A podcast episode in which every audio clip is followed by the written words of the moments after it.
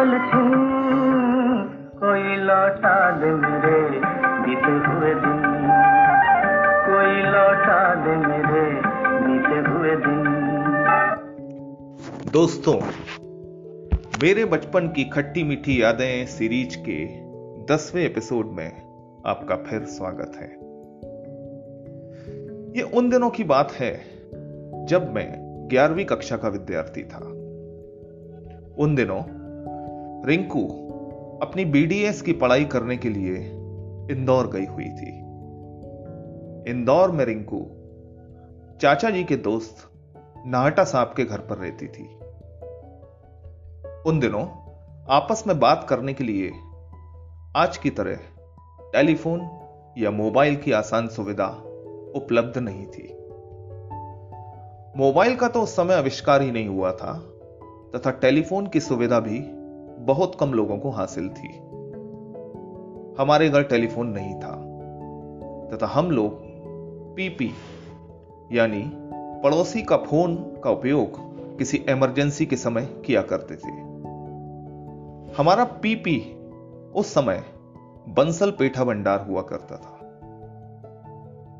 उस समय दूर बैठे अपने लोगों से कम्युनिकेशन का सबसे आसान तथा लोकप्रिय ज़रिया भारतीय डाक सेवा का पोस्ट कार्ड या इनलैंड लेटर हुआ करता था। उस समय शायद पोस्ट कार्ड पंद्रह पैसे का तथा इनलैंड लेटर तीस पैसे का आया करता था। पोस्ट कार्ड खुला खेल फरुखावादी स्टाइल का होता था। यानी कि उसमें लिखी गई इबारत कोई भी पढ़ सकता था। इसलिए ज़्यादातर मामलों में औपचारिकता वशी उसका इस्तेमाल किया जाता था। हमारे घर अक्सर सुरेंद्र भाई साहब के यहाँ से पोस्ट कार्ड आते थे, जिसमें 70 प्रतिशत मैटर एक सही होता था। बानगी पेश करता हूँ। आदरणीय मामा जी एवं मामी जी सादर चरण स्पर्श, हम लोग यहाँ कुशलता पूर्वक हैं, तथा यहीं रहकर आप सबकी कुशलता की कामना करते हैं। अंत में सुरेंद्र भाई साहब सबसे विध्वंसक लाइन लिखते थे। वो लाइन थी, आपका अपराधी सुरेंद्र। मैं बहुत लंबे समय तक जब इस पहेली को नहीं सुलझा पाया कि सुरेंद्र भाई साहब अपने आप को अपराधी क्यों मानते हैं तो एक दिन यही सवाल जब मैंने संजू भैया को दागा तो संजू भैया ने मुझे इस प्रकार जवाब दिया। देखो दीपू बेटे। सुरेंद्र भाई साहब पापा के पास रहकर ही पढ़े लिखे। उनको एक काबिल इंसान पापा ने ही बनाया। तो अब जब वे पापा से दूर टीकमगढ़ में रहते हैं तो उनके अंदर एक अपराधी भावना है, जिसका प्रायश्चित वे हर खत में पापा के सम्मुख आपका अपराधी सुरेंद्र के रूप में करते हैं। संजू भैया के इस जवाब से मैं ग्लैड ग्लैड हो जाता था। मेरी निगाहों में उस समय उनका सम्मान और बढ़ गया था। इनलैंड लेटर या अंतर्देशीय पत्र वास्तव में एक पूर्ण पत्र होता था, जिसको गौन से बंद करके लेटर बॉक्स में डाला जाता था। इसी पत्र में आप अपनी संपूर्ण भावनाएँ पाने वाले के प्रति प्रदर्शित कर पाते थे। इस पत्र को केवल इसे खोलने वाला ही पढ़ सकता था। तो बात कुछ यूँ चली कि रिंकू चली गई इंदौर दांतों की डॉक्टर बनने नाटा साहब के पास। जाते जाते वो हम सबसे बोल के गई कि टाइम टू टाइम चिट्ठी बेचते रहना। घर से चिट्ठी आती है तो अच्छा लगता है। तो साहब, एक दिन हमने रिंकू को एक शानदार चिट्ठी इनलैंड लेटर पर लिख मारी। लेटर का एक एक इंच हमने पूरी तरह से भर दिया था, क्योंकि हमारे बड़े भ्राताश्री की हमारे लिए यह भी एक सीख थी। उन्हीं के शब्दों में, दीपू बेटा, लेटर का एक इंच हिस्सा भी खाली नहीं छोड़ना चाहिए। ये पैसे की बर्बादी है तथा बहुत बड़ा अपराध है। मैं चिट्ठी लिखते समय आज तक इस उपदेश का पालन किया करता हूँ। तो साहब, पूरी चिट्ठी लबालब भर जाने के पश्चात उसको गोंद से चिपकाकर बंद किया गया। तथा पाने वाले के नाम की जगह पर रिंकू बैजल केयर ऑफ़ नाहटा साहब लिखा गया। नीचे की तरफ़ सेंडर्स यानी भेजने वाले के नाम की जगह पर मैंने एक कातिलाना लाइन लिख दी। वो थी, आपका शहनशाह। ये वो दौर था जब अमिताभ की शहनशाह ताजी ताजी बॉक्स ऑफ़िस पर जलजला मचा रही थी। मैं इस फ़िल्म को छह सात बार देख चुका था। इसी वजह से मैंने ये कातिलाना लाइन आपका शहनशाह सेंडर्स की जगह पर लिख मारी थी।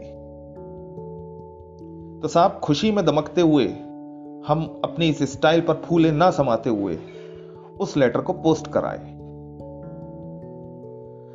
अब एक एक करके दिन गुजरते रहे, मैं इंतज़ार करता रहा कि मेरी इतनी शानदार चिट्ठी पाकर रिंकू बेहद खुश हो गई होगी, तथा जवाब में वो भी मुझे वैसी ही धांसू चिट्ठी भेजेगी। इंतज़ार करते करते एक महीना हो गया। रिंकू का कोई जवाब नहीं आया। मैं बहुत परेशान था। एक महीने बाद अचानक खुद रिंकू अप्रत्याशित रूप से दाना ओली वाले हमारे घर में पहुँची। उसे देखकर सब बहुत खुश हुए। उसके हालचाल अच्छे थे, ये पता चला। अब मैं रिंकू से मुखातिब हुआ तथा थोड़ी नाराज़गी वाले लहजे में बोला, रिंकू, मैंने तुम्हें एक शानदार चिट्ठी भेजी थी। तुमने उसका जवाब तक नहीं दिया? यह सुनकर रिंकू बिल्कुल आग बबूला हो गई और झांसी की रानी की तरह झटके से सोफे से उठकर फुमखारी, ये सब नाटा साहब की बदतमीजी है। तुम्हारा लेटर नाटा साहब ने अपनी गिरफ्त में ले लिया था। उन्होंने मुझे दूर से वो लेटर दिखाकर बोला था कि अब तो तुम्हारे किसी शहनशाह के खत भी आने लगे हैं। उसके बाद उन्होंने डैडी को भी फ़ोन लगाया तथा बोला कि आपकी बेटी को कोई आपका शहनशाह खत बेचता है। उसके बाद नाटा साहब ने वो चिट्ठी अंडरग्राउंड कर दी तथा रिंकू को कभी भी वो खत पढ़ने को नहीं मिला था। ये सब सुनकर मैं भी रिंकू की तरह ही गुस्से में लाल पीला हुआ। तथा बोला, ये नाटा साहब कौन होते हैं हमारी चिट्ठी गायब करने वाले? मैं उनकी ईंट से ईंट बजा दूँगा। क्या मैं अपनी बहन को खत भी नहीं लिख सकता? काफ़ी देर तक मैं और रिंकू नाटा साहब की मिट्टी पलित करते रहे। उसके बाद मैंने रिंकू को कभी नाटा साहब के पते पर चिट्ठी नहीं भेजी। उस समय हम दोनों की निगाह में नाटा साहब शोले के गब्बर सिंह से भी बड़े विलन बन चुके थे। अब तीस बत्तीस साल बाद, यादों के अपने गलियारे में धीमे से दस्तक देते समय जब मैं इस घटना को याद करता हूँ तो मुझे अपनी तथा रिंकू की इस नासमझी पर बरबस हँसी आ जाती है। और मैं ये मानता हूँ कि उस समय नाटा साहब कुछ हद तक सही थे। हम दोनों गलत थे। नाटा साहब उस समय रिंकू के लोकल गार्जियन थे। उनके ऊपर रिंकू की पूरी रिस्पॉन्सिबिलिटी थी। तो दोस्तों, ये था मेरे बचपन की खट्टी मीठी यादों का आज का एक छोटा सा एपिसोड धन्यवाद। जय हिंद।